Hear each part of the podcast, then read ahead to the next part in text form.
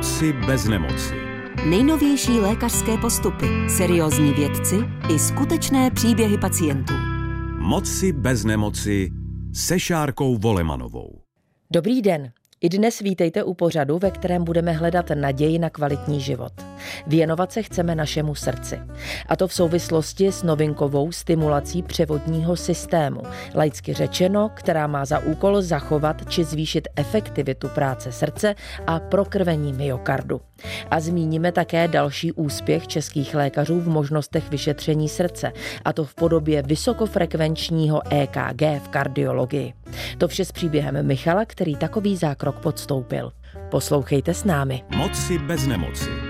Pořad o cestě ke zdraví. Mým prvním hostem je lékař. Dobrý den, jmenuji se Karol Čurila, jsem lékařem kardiologické kliniky třetí lékařské fakulty Univerzity Karlovy a fakultní nemocnice Královské Vinohrady v Praze. Věřím, že stimulace převodního systému srdce zníží riziko srdečního selhání a tudíž i počet úmrtí. Pane docente, vítejte.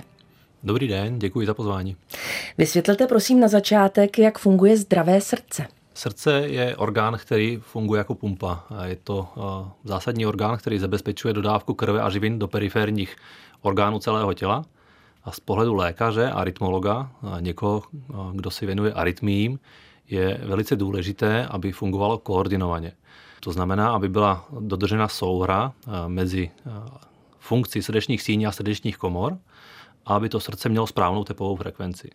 K tomu nám slouží takzvaný převodní systém srdce, který si můžeme představit jako soustavu elektrických rozvodů a uzlů, které právě udávají tepovou frekvenci a zabezpečují koordinovanou aktivaci jednotlivých srdečních oddílů. Ta koordinace musí být neuvěřitelně přesná. Například mezi aktivací srdečních síní a srdečních komor musí dojít k souře jejich aktivace v rozmezí 120 až 150 milisekund, což je neuvěřitelně krátká doba, ale u srdečních komor je tomu ještě víc. Tam ta koordinace musí být ještě přesnější a obě srdeční komory se musí stáhnout v rozmezí 10 až 15 milisekund. Představte si to, si to jako motor vašeho osobního auta, který má dva válce a oba válce musí pracovat v stejném čase. Pokud k tomu nedochází, tak ten motor trpí a je víc náchylný k poruše a následně i k selhání. To vše zajišťuje převodní systém, který zejména v těch srdečních komorách je tvořen srdečními raménkami, takzvanými raménkami tavarovými. A v pravé komoře máme pravé raménko tavarovo a v levé komoře levé raménko tavarovo. Při zablokování jednoho či druhého z nich dochází k opožděné aktivaci pravé nebo levé části srdce a tím pádem k nekoordinované aktivaci srdečních komor. Dostáváme se k dalším dvěma dvouslovím, které budeme dnes potřebovat, a to je srdeční arytmie a srdeční selhání. Jaký je mezi tím rozdíl? Srdeční arytmie jsou nemoci, které jsou způsobené pomalou anebo rychlou srdeční činností. To srdeční selhání je stav, který je spojen se zníženou výkonností srdečního svalu. To srdce není schopno zabezpečit dostatečnou dodávku krve a živin do periferních orgánů, nezávisle na tom, jaká je tepová frekvence.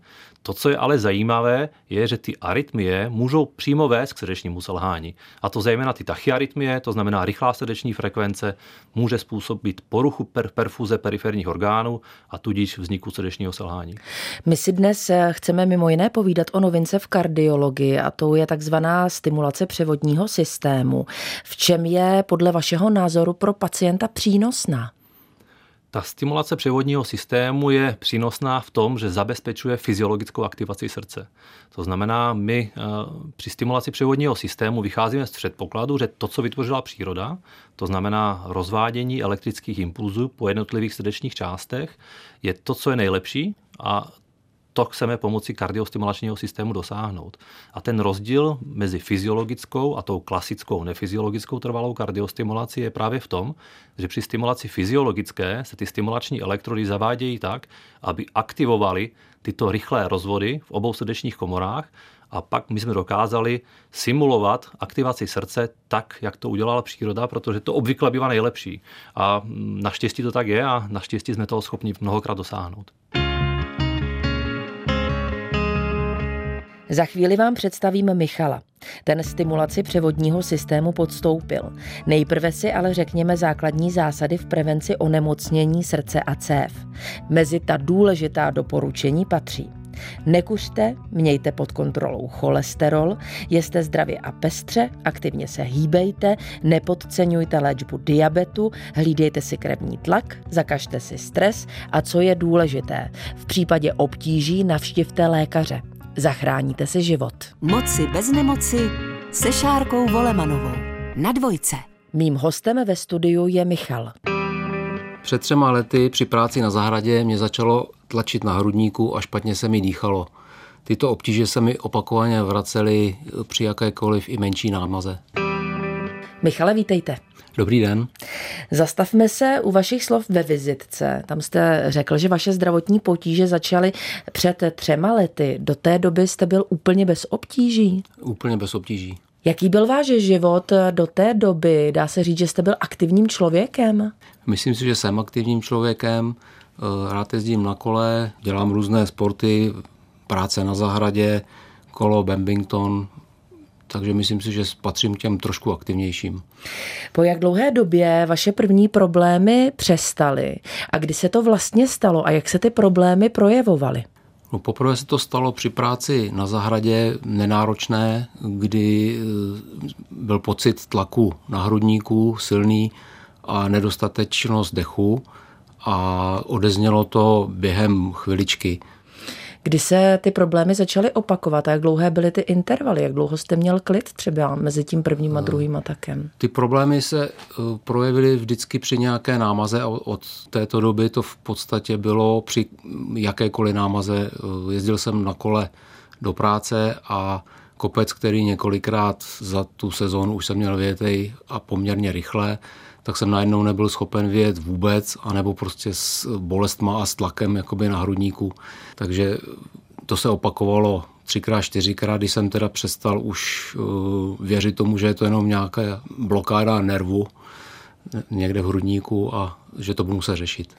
Pane docente, jak se dají odbornou optikou popsat potíže, které nám Michal právě teď odvyprávěl? Co se v jeho srdci začalo odehrávat? To se nedá úplně takhle přesně říct, protože ty potíže jsou velice nespecifické, jsou velmi typické pro velkou část pacientů, kteří se u nás na klinice zjevují. A námahové bolesti na hrudníku jsou často projevem onemocnění srdečních tepen, zuženého průtoku koronárníma tepnama a ta námahová dušnost tam může být spojená mm, s srdečním selháním, které má mnoho příčin. Ale také to vůbec nemusí souviset se srdcem, to může být onemocnění plic, ale dokonce to může být onemocnění krve, nedostatek červených krvinek, takže to nikdy úplně přesně se nevíme, mm, která ta příčina k těmto potížím vede. Pokud se zastavíme u té možnosti, že příčinou by bylo srdce, ať už z jakéhokoliv úhlu pohledu, který jste popsal, je normální i to, že ty potíže takhle rychle odezní? Ano, to je velice typické. To je mm, právě velice typické pro onemocnění srdce, že ty potíže se zjevují při zátěži. V tom momentě je totiž srdce zatíženo zvýšenými nároky na dodání krve do periferních tkání, pracuje s větším výkonem a potřebuje větší prokrvení.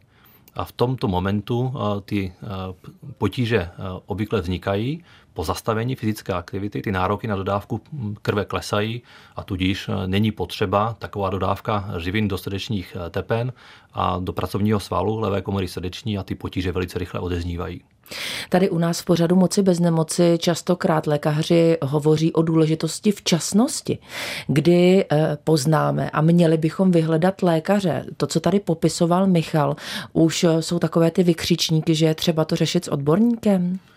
To jsou úplně typické příznaky, které eh, my vidíme u našich pacientů a můžou svědčit pro poměrně vážné postižení srdečního svalu, koronárních tepen, anebo jinou příčinu, jak to bylo u něho. A v podstatě eh, v tom věku, ve kterém se objevili u něho, obvykle to bývá kolem 50 eh, let u mužů a mm, u žen kolem 55-60 let života, jsou vážným vykřičníkem a upomínkou toho, že je potřeba i hned vyhledat lékařskou pomoc. Michal, jak to bylo u vás? Šel jste k lékaři hned nebo jste otálel?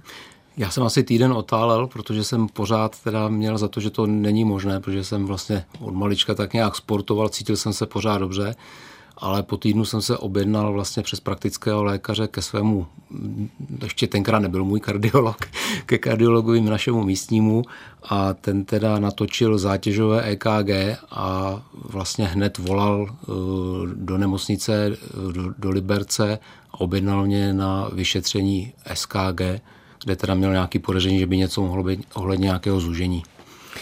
Jak to působilo na vaší psychiku? Vy jste před chvílí řekl, eh, já jsem to vůbec nečekal, protože jsem celý život sportoval. Jak jste to vzal, jak jste to přijal? No, v momentě, kdy eh, to začalo vypadat, že je to nějaký problém okolo srdce, tak to, to bylo poměrně těžké pro mě to přijmout. A, a hlavně ani to vyšetření SKG vlastně neukázalo žádný problém, což bylo pro mě ještě horší, že jsem vlastně nevěděl, co se teda jakoby děje. Pane docente, možná pojďte vysvětlit, co je to vyšetření, které tady dvakrát Michal zmínil, tedy SKG. Pod tou zkratkou SKG se skrývá vyšetření selektivní koronarografie věnčitých tepen srdce a při tomto vyšetření je cílem zobrazit, jaký je průtok krve věnčitýma tepnama a provádí se tak, že speciální katéter se zavádí skrze arteriální systém, z pravidla v dnešní době už přes pravou horní končetinu, ale v minulosti přes pravou femorální tepnu se provádí nástřik koronárních tepen kontrastní látkou. A obvykle při těchto potížích, jaké Michal popisuje, nacházíme nějaké zúžení v koronárních tepnách, které právě bývají typicky příčinou těchto potíží, které on popisoval.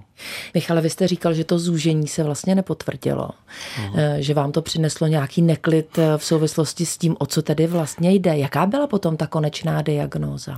Eh, ta konečná diagnóza vlastně proběhla až eh, asi 6 týdnů na to, a byla to fibrilace síní s blokádou Tavarova levého ramenka.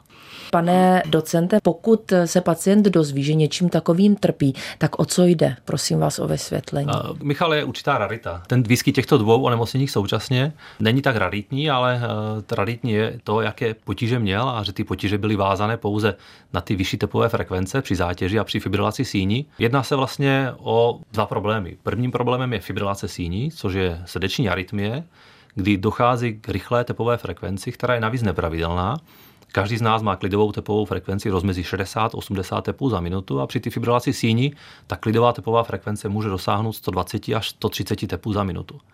A ten druhý problém, který eh, byl u něho diagnostikován, byl ten, že při těch rychlejších frekvencích, ať již při fibrilaci síní s frekvencí 120 za minutu, anebo při zátěži, kdy on na kole šlapal eh, do kopce, se u něho narušilo vedení levým ramenkem tavarovým, a to srdce najednou přestalo vykonávat koordinovanou aktivaci obou srdečních komor. To znamená, v skutku se u něho zcela unikátně jednalo o dva problémy a byly takto navzájem provázané.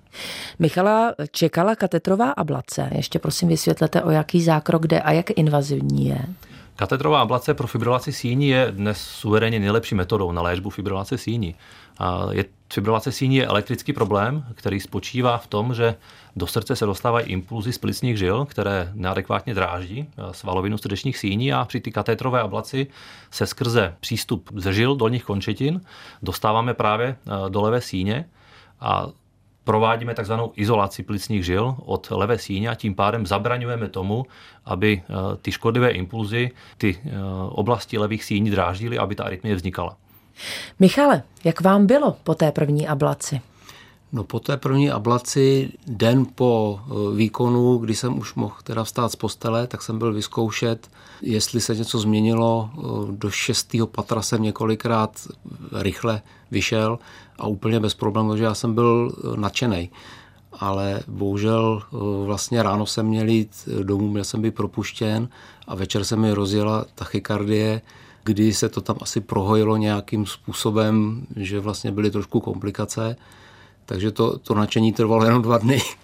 Co na to říkali lékaři a jaký další postup tedy volili, když ta první ablace, eh, když to řeknu laicky, nezabrala tak, jak měla? No, tam vlastně ono se to stává. Eh, tam dovnitř asi není tak dobře vidět, jak to tam prostě eh, se zahojí každému jinak, každý na to reaguje jinak. Takže byl jsem na, na nějakých lékách, které měly tlumit ty projevy a s tím, že budeme potom ještě hledat další postup. Mm-hmm. Mezi ten další postup patřila tady ještě druhá ablace. Jak se povedla ta, jak se vám ulevilo či nikoli? No, ta následovala asi, asi šest neděl po té první a ta teda vrátila všechno do normálu, ale bohužel ta blokáda toho ramenka tam pořád zůstávala, takže nebyly tam ty fibrilace síní, ty byly vyřešeny, ale ta bolestivost eh, při námaze tam mi tam zůstávala pořád a ten výkon nebyl eh, pořád jakoby stoprocentní. Trošku se zlepšilo to dýchání, tam teda nějaký posun byl, ale jako celkový ten stav byl furt takový neutěšený. Dnes si mimo jiné povídáme o novince v kardiologii a to je takzvaná stimulace převodního systému u srdce. Mými hosty ve studiu jsou docent Karol Čurila, kardiolog z kardiologické kliniky třetí lékařské fakulty Univerzity Karlovy a fakultní nemocnice Královské Vinohrady a také pan Michal, který tento novinkový zákrok podstoupil. Michale, po druhé ablaci, která tedy nevedla k úlevě, kterou jste předpokládal, ve kterou jste doufal, vám lékař nabídl kardiostimulátor. Jak vám to vysvětlil a v čem vám měl být nápomocný? Kardiostimulátor měl vlastně řešit ty moje bolestivé stavy při námaze. A vysvětlil mi to tak, že jiné e, řešení už bohužel není, že ty fibrilace síní, ty se povedlo vyléčit, vyřešit, ale tohle bohužel, že asi zůstane, nebo bychom to museli řešit pomocí toho stimulátoru. Všechno nakonec ale dopadlo úplně jinak, protože přišla nabídka v podobě novinkového zákroku, o kterém dnes eh, hovoříme. Přijal jste ji hned, nebo jste si to rozmýšlel vzhledem k tomu, že to byla novinka? No, já jsem ji přijal okamžitě, já jsem neváhal ani chvilku. A on mi to domluvil vlastně pan doktor, který mi dělal ty ablace a už tak nějak byl trošičku nešťastný, on se snažil mi strašně moc pomoct a už nevěděl, jak až nakonec se někdo dozvěděl asi od panu docentovi, že dělá něco nového. A takže mi to domluvil v podstatě on a jenom mi předtím chviličku zavolal, jestli mi může pan docent vlastně to nabídnout. A já jsem říkal, že samozřejmě. Takže já už jsem na pana docenta byl jako nachystaný. A natěšený předpokládám. No, já už jsem se těšil, že to vyřešíme. Je mi to jasné. Do našeho povídání se právě teď po telefonních linkách připojuje i vaše manželka Markéta. Markéto, vítejte v pořadu Moci bez nemoci. Dobrý den, zdravím vás. Vrátím vás trošičku zpátky, než kde se nacházíme s vaším mužem teď. Jak z vašeho pohledu přijal váš manžel potíže a obtíže, které najednou se srdcem měl? Určitě ne dobře, tak jako asi každý by to přijal. Hlavně, myslím si, že byl hlavně překvapený, protože nikdy předtím žádný problémy neměl. Byl vlastně aktivní a najednou nešlo nic, najednou z něj byl člověk, který nebyl schopen přijít zahradu. Markéto, eh, my jsme tady slyšeli, že vlastně má eh, váš muž byl po dvou ablacích, které nepřinesly úlevu, eh, kterou předpokládal a kterou si přál. Bylo tohle zjištění pro něj horší po fyzické nebo psychické stránce, nebo v kombinaci obou? No, určitě kombinace obou, to, jako, to je samozřejmě, ale myslím si, že možná horší byla ta psychika z mýho hlediska, protože můj manžel není to je člověk, který není žádný takový bolínek, který se dokáže kousnout a fungovat dál i s nějakým problémem. Takže já bych pravdu řekla, my jsme ani nevnímali, jak velký ten problém má, protože on si v podstatě na nic, nic moc nestěžuje. To, že se choval trošku jinak, samozřejmě to bylo, protože byl omezený fyzicky, ale ta psychika si myslím, že asi byla horší protože věřil, věřil v to, že, že ten zákrok mu pomůže. Mm-hmm. No a a nestalo nedošlo, se to. Bohužel. Ano, nestalo, ne? rozumím tomu. Eh, váš muž před chvílí říkal, že v momentě, kdy mu byl místo kardiostimulátoru eh, navrhnut novinkový zákrok, že to přijal hned. Vy jste neměla obavu, nebo jste měla stejnou radost jako on, že se to bude řešit jinou cestou? Eh, já jsem byla ráda, že se nějakým způsobem rozhodl, protože on hodně dlouho váhal co vlastně dál. Jestli ten klasický stimulátor, jestli ano nebo ne. A když byla vlastně tahle možnost něčeho jiného, co by vlastně byla větší šance, že mu pomůže, tak opravdu to potom už šlo, takže se okamžitě rozhodl, že, že to chce. A viděli jsme nakonec, že to bylo vlastně velmi dobře. Markéto, eh, váš muž to nevzdal, je bojovník. Chtěla byste mu teď něco říct? Já bych ani nechtěla nic říkat mému muži něco, protože samozřejmě s ním jsme v kontaktu pořád, my si říkáme všechno, ale jestli bych mohla teďka využít toho, že bych poděkovala panu doktorovi. No udělejte to. Ten nám vlastně vrátil manžela tam, tam kde byl předtím. Strašně moc děkuju. Já vám děkuji, děkuju za děkuju. všechny kolegy, za mě. Úplně jste, mě, jste mě dojala. Děkuju. Já jsem taky dojatá.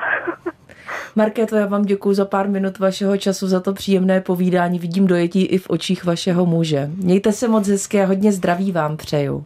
Jo, děkuju. A vám všem taky samozřejmě a děkuju. Mějte se hezky. Naschledanou. Děkujeme, naschledanou. Pane docente, a my se pojďme vrátit k tomu novinkovému zákroku. Michal tady zmínil kardiostimulátor, my jsme zmínili novinku v podobě stimulace převodního systému u srdce. Zkuste srovnat ty metody, které byly do posud s tou novou metodou. V čem je to jiné, v čem je to lepší, v čem je to možná přínosnější? Ta klasická kardiostimulace, která mu byla nabídnuta, by tento problém dokázala částečně vyřešit za použití většího počtu elektrod. To znamená, ti lékaři měli na výběr buď panu Michalovi nabídnout ten klasický zákrok, který se nazývá srdeční resynchronizační terapie, a tam se na místo e, jedné elektrody do pravé komory srdeční zavádí elektrody do, do srdce dvě, druhá na levou komoru srdeční. Nicméně, i když je tento způsob operace přínosný a dokáže vést ke koordinované aktivaci srdečních komor, pořád to není tak dobré, jako když to srdce je aktivováno tím, co příroda stvořila, to znamená převodním systémem. Povězte, kdo je k tomuto zákroku indikován, pro koho se hodí a hradí tento zákrok pojišťovny? My jsme v podstatě před těmi osmi lety zjistili, že podstatná část našich pacientů s klasickou pravou komorovou stimulací má srdeční selhání a mají problémy s klasickou kardiostimulací, protože jsme se aktivně zajímali a vyhledávali tyto nemocné. No problémem je, že my dopředu, když implantujeme kardiostimulátor, nejsme schopni zjistit, u kterého pacienta dojde k poklesu výkonnosti srdce. To znamená, mm, ze 100 pacientů k tomu dojde u 20 nemocných a vy nevíte po zákroku u toho, kterého eh, k tomu dojde. Víme, že starší pacienti s nemocným srdcem, s nemocnými cévami, kteří mají srdeční selhání a třeba mají fibrilaci síní, mají větší riziko. Takže my zpočátku jsme tu fyziologickou kardiostimulaci v rámci výzkumného projektu prováděli právě u pacientů s vyšším rizikem vzniku srdečního selhání po kardiostimulaci. A tam jsme zjistili, že ta fyziologická stimulace je mnohem lepší. Že ty pacienti mají lepší srdeční funkci, je jim lépe, méně se zadýchávají a to horizontu půl roku po operaci, implantaci kardiostimulátoru. V tom delším časovém horizontu je těch pacientů samozřejmě ještě mnohem víc. A to jsme v roce 2018, 2019. No a když jsme věděli toto, eh, že zákrok, který sice je trošku náročnější, ale v podstatě je to obdobou klasické kardiostimulace, dokáže zachovat zdraví našich pacientů, kterých my ročně operujeme několik stovek, to znamená u několika desítek pacientů bychom viděli srdeční selhání, tak to nás vedlo k tomu, že od roku 2020 fyziologickou kardiostimulaci nabízíme jako standardní operační postup. To znamená, my dnes u pacienta, který bude potřebovat kardiostimulaci srdečních komor, volíme vždycky stimulaci převodního systému nebo fyziologickou kardiostimulaci, jak ji někdy říkáme, jako metodu první volby. Michale, jak dlouhá byla rekonvalescence po tomto novinkovém zákroku a jak se máte dnes, jak vám je? Rekonvalescence byla, já bych řekl, velmi krátká. Myslím si, že po měsíci už jsem byl schopen v podstatě všeho. Vrátil jsem se zase ke sportu, ke všem aktivitám, který jsem vlastně dělal předtím. A myslím si, že se cítím úplně jako před těmi prvními problémy. Vaše žena měla potřebu promluvit směrem k panu docentovi. Chcete udělat to teď? Já bych chtěl udělat to tež, já bych taky chtěl panu docentovi moc poděkovat. A chtěl bych teda poděkovat i lékařům z Karlova náměstí, eh, který teda odvedli taky strašný práce. Na mě jsem byl takový zapeklitý případ. Panu doktoru Markovi, který vlastně potom mi to nakonec domluvil u pana docenta, že mu to tak jak nebylo jedno a chtěl, aby to prostě dopadlo na 100%, což si myslím, že dopadlo. Pane docente, chcete reagovat i na slova Michala? Pro mě to je strašně potěšující, to je vlastně ten důvod, proč tu medicínu eh, jako takovou dělám a pro mě nemůže být větší radosti, než slyšet tyto slova od svého pacienta. Ještě navíc takto zapeklitým případem, kterým on určitě představoval. Michale, já vám děkuji za to, že jste přinesl další kus naděje do našeho pořadu Moci bez nemoci, za to povídání, za návštěvu u nás a samozřejmě hodně zdraví přeju. Taky děkuji. Naschledanou.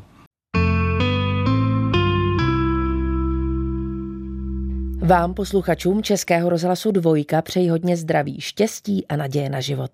Pokud vás zajímají další podrobnosti o novém typu EKG, na jehož vývoji se podíleli čeští vědci, poslouchejte dále podcast pořadu Moci bez nemoci. Mým hostem zůstává docent Karol Čurila, kardiolog kardiologické kliniky třetí lékařské fakulty Univerzity Karlovy a fakultní nemocnice Královské Vinohrady. Všechny díly pořadu Moci bez nemoci poslouchejte na dvojka.rozhlas.cz, v aplikaci Můj rozhlas.cz a v dalších podcastových aplikacích. Mým hostem ve studiu je docent Karol Čurila, kardiolog. Pane docente, vy jste tady zmínil kardiostimulátor. Jak dlouhá je jeho historie? Historie kardiostimulátoru jako takového je v dnešní době zhruba 60 let. Myslím, že přesně je to 62 let, protože první kardiostimulátor byl implantován v roce 1961, pokud se nepletu. Takže ta historie je enormně dlouhá. Ty kardiostimulátory, jak je známe dnes, tak, že se zavádějí do levé podklíčkové oblasti a připojují se na elektrody, které se zavádějí do srdce skrze žilní systém, jsou známy zhruba od těch 80. 90. let 20. století, takže už také poměrně dlouho. A dá se říct, že ta léčba je značně konzervativní. Těch posledních 30 let se eh, téměř vůbec neměnila. To, co se vylepšovalo, bylo vybavení těch kardiostimulátorů, to znamená jejich funkcionalita, schopnost reagovat na zátěž, různé eh, systémy, které měly eh, provádět automatické kontroly kardiostimulátorů ale ten přístroj a ty elektrody jako takové posledních 30 let vypadaly téměř úplně stejně.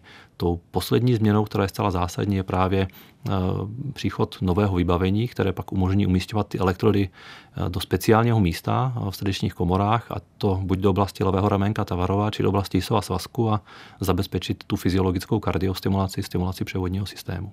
My když se zastavíme chvíli u možností eh, vyšetření srdce, tak určitě jednou z těch nejznámějších pro nás pro lajky je EKG. Co je to za typ vyšetření a jak funguje? EKG je opravdu eh, denní chleba každého kardiologa, ale i internistu a dokonce i praktických lékařů či jiných odborníků v medicíně a um, v dnešní době ho používáme už více než 100 let. Ono snímá srdeční aktivitu, snímá signály na povrchu hrudníku, které vznikají v důsledku srdeční aktivity a my za těch 100 let jsme se naučili to EKG odečítat různým způsobem k tomu, aby jsme byli schopni zjistit infarkt myokardu, různé jiné uh, postižení srdce, anebo velice snadno zjistili, jestli to srdce má dostatečnou či pomalou nebo rychlou tepovou frekvenci. Takže je to denní chleba a je to nezbytný pomocník dnes v podstatě téměř každého lékaře. Na EKG se ptám i z toho důvodu, protože letos, tedy v roce 2023, eh, připisuje Česká republika, čeští lékaři a vědci další úspěch a to je vysokofrekvenční EKG. V čem je rozdílné, v čem je jiné od toho, které jste právě teď popsal? to EKG, vysokofrekvenční EKG je velice podobné a tomu klasickému nízkofrekvenčnímu EKG v tom smyslu, že ono v podstatě také snímá na povrchu hrudníku aktivitu, která vzniká činnosti srdečních komor. Ten rozdíl je v těch snímaných frekvencích. To klasické nízkofrekvenční EKG eh, snímá frekvence do 100 nebo 75 Hz a vysokofrekvenční EKG nebo ultravysokofrekvenční EKG, jak zní přesnější termín, snímá ty frekvence od 100 Hz až do 1 kHz, to znamená zhruba až do 10 krát víc. To je ten hlavní rozdíl v tom eh, principu eh, snímání toho signálu. My si teď povídáme o tom novém EKG, ale v rámci dnešního dílu pořadu eh, Moci bez nemoci jsme zmínili ještě novinku v podobě stimulace převodního systému u srdce, což naši posluchači slyšeli. Do jaké míry kombinujete vlastně tyto dvě novinky při zákrocích? To je velice zajímavé a i ten příběh toho vysokofrekvenčního EKG je pevně svázan ze stimulací převodního systému. To vysokofrekvenční EKG totiž vyvinuli kolegové z Akademie věd, z Ústavu přístrojové techniky pod vedením Pavla Juráka, inženýra Juráka v Brně. A to EKG vyvíjeli zhruba od roku 2011. My jsme se k tomu přístroji dostali v roce 2018 a tou dobou už to EKG samozřejmě eh, bylo zkoušeno u různých pacientů s kardiostimulátorem nebo s defibrilátorem. Nicméně, hm, jak si jsme nebyli úplně schopni pochopit, jestli opravdu zobrazuje něco, co nám může být nápomocné. No a tam se právě ukázala ta síla ty stimulace převodního systému, protože, jak jsem zmínil, když stimulujete převodní systém, tak ta aktivace srdce je úplně stejná, jako když ho máte zdravé. Takže my jsme byli schopni pořizovat nahrávky vysokofrekvenčního EKG při kardiostimulaci a porovnávat je s normální aktivací srdce u zdravých lidí. A tím pádem jsme viděli, že ta aktivace je úplně stejná a řekli jsme si, tak tom případě to musí fungovat. A ta vtipná část toho příběhu je v tom, že když jsme takto natočili první 10 pacientů a ty nahrávky jsme poslali kolegům do Brna a ty se na ty nahrávky podívali, tak nám volali zpět a říkali, no počkejte, počkejte, to EKG určitě nefunguje porouchané, protože kardiostimulace nikdy nemůže vést k tak krásným výsledkům. No to je nádher. Slyšet to pro nás jako pro léky a pro možné pacienty. Eh, pane docente, možná ještě prozraďte, protože my jsme tady mnohokrát slyšeli, jak to vypadá, eh, když se testuje nový lék, když probíhají klinické studie. Je ten proces stejný, pokud jde o takové zařízení, jako je třeba právě to zmíněné vysokofrekvenční EKG? V našem případě to úplně stejné nebylo. Musíte si uvědomit, že ty lékové studie, které v klinické praxi probíhají, jsou většinou studie, které jsou řízené mnohonárodními společnostmi anebo korporátmi, které mají bohaté zkušenosti v klinickém testování těchto léků. Toto je opravdu zařízení, které je původem české. Je to opravdu spolupráce inženýrů z Brna a lékařů, biomedicínských inženýrů a zdravotnických sester z nemocnice na Královských Vinohradech a fakultní nemocnici u svaté Anny a v dnešní době i krajské nemocnice Liberec, ale čím dál víc dalších zdravotnických zařízení v České republice, ale i v Evropě. Ale u těch počátků to bylo úplně jiné. To bylo úplně pionýrské období, kdy my jsme denodenně byli v kontaktu s kolegama v Brně a ty nálezy, které jsme získávali v průběhu operačních zákroků anebo při ambulantních sledování pacientů, s nima přímo konzultovali. A dá se říct, že to, co jsme vytvořili, vzniklo nikoli z toho, že jsme to všechno věděli. Všechny ty věci jsme prostě krok za krokem objevovali a vzájemně se prostě obohacovali tím, jak to vypadá a co vlastně nacházíme a jaký to může mít klinický přínos. Zní to dokonale. Když se podíváme na vývoj medicíny, vývoj kardiologie ve vašem případě, kde vidíte její budoucnost? Kam se až dosáhnete jako lékaři? To, co já si myslím, že budoucnost medicíny je personalizace medicíny. To znamená, my v dnešní době používáme evidence-based medicine, což je nejlepší způsob léčby našich pacientů, který ale bohužel eh, ty pacienty jaksi průměruje. My dnes nemáme toho daného pacienta, ale léčíme podle průměrného pacienta. A myslím si, že budoucnost medicíny a kardiologie je právě v personalizaci medicíny, to znamená, každý pacient je jiný. Čili léčba na míru. A my musíme tu léčbu šít na míru. A právě to je i ta krása vysokofrekvenčního EKG, které nám ty nálezy u všech pacientů individualizuje. Takže my jsme schopni vidět, jak přesně to před tím zákrokem vypadá a jak přesně potom zákrok, jak je výsledek a pak jsme schopni odečítat a předpokládat, jaký efekty léčby bude. Poslední otázka bude směřovat k prevenci. Co my všichni můžeme udělat pro svoje srdce, pane docente? To je zcela zásadní. Prevence je úplně nejdůležitější. Když už máte potíže a přicházíte k lékaři, tak jak jsme slyšeli, každý z nás má určitě obavy, protože neví, co mu je, ale ta prevence je to nejvíc, co pro sebe můžeme udělat. Co se týká kardiologie, zcela zásadně nekouřit. To druhý, mnohem hůř ovlivnitelný je naučit se vyhýbat stresu. To je strašně těžký v dnešní době, která je plná zhonu. To třetí vypadá velice snadno, ale tak snadný to není a to je zdravě se stravovat a zdravě žít. To se snadno říká, ale mnohem hůř dělá. A pro mě osobně se nejvíc osvědčilo pacientům doporučovat pravidelnou věku přiměřenou fyzickou aktivitu to nemusí být žádné heroické sportovní výkony. To stačí eh, pravidelně třikrát, pětkrát do týdne si udělat 45-minutovou hodinovou vycházku a už to samo o sobě eh, má pozitivní efekt na kardiovaskulární eh, systém. Pane docente, děkuji vám za to příjemné povídání dnes. Děkuji vám za návštěvu u nás v našem pořadu Moci bez nemoci a i vám samozřejmě přeju hodně zdraví. Já vám moc děkuji za pozvání. Přeju hezký den.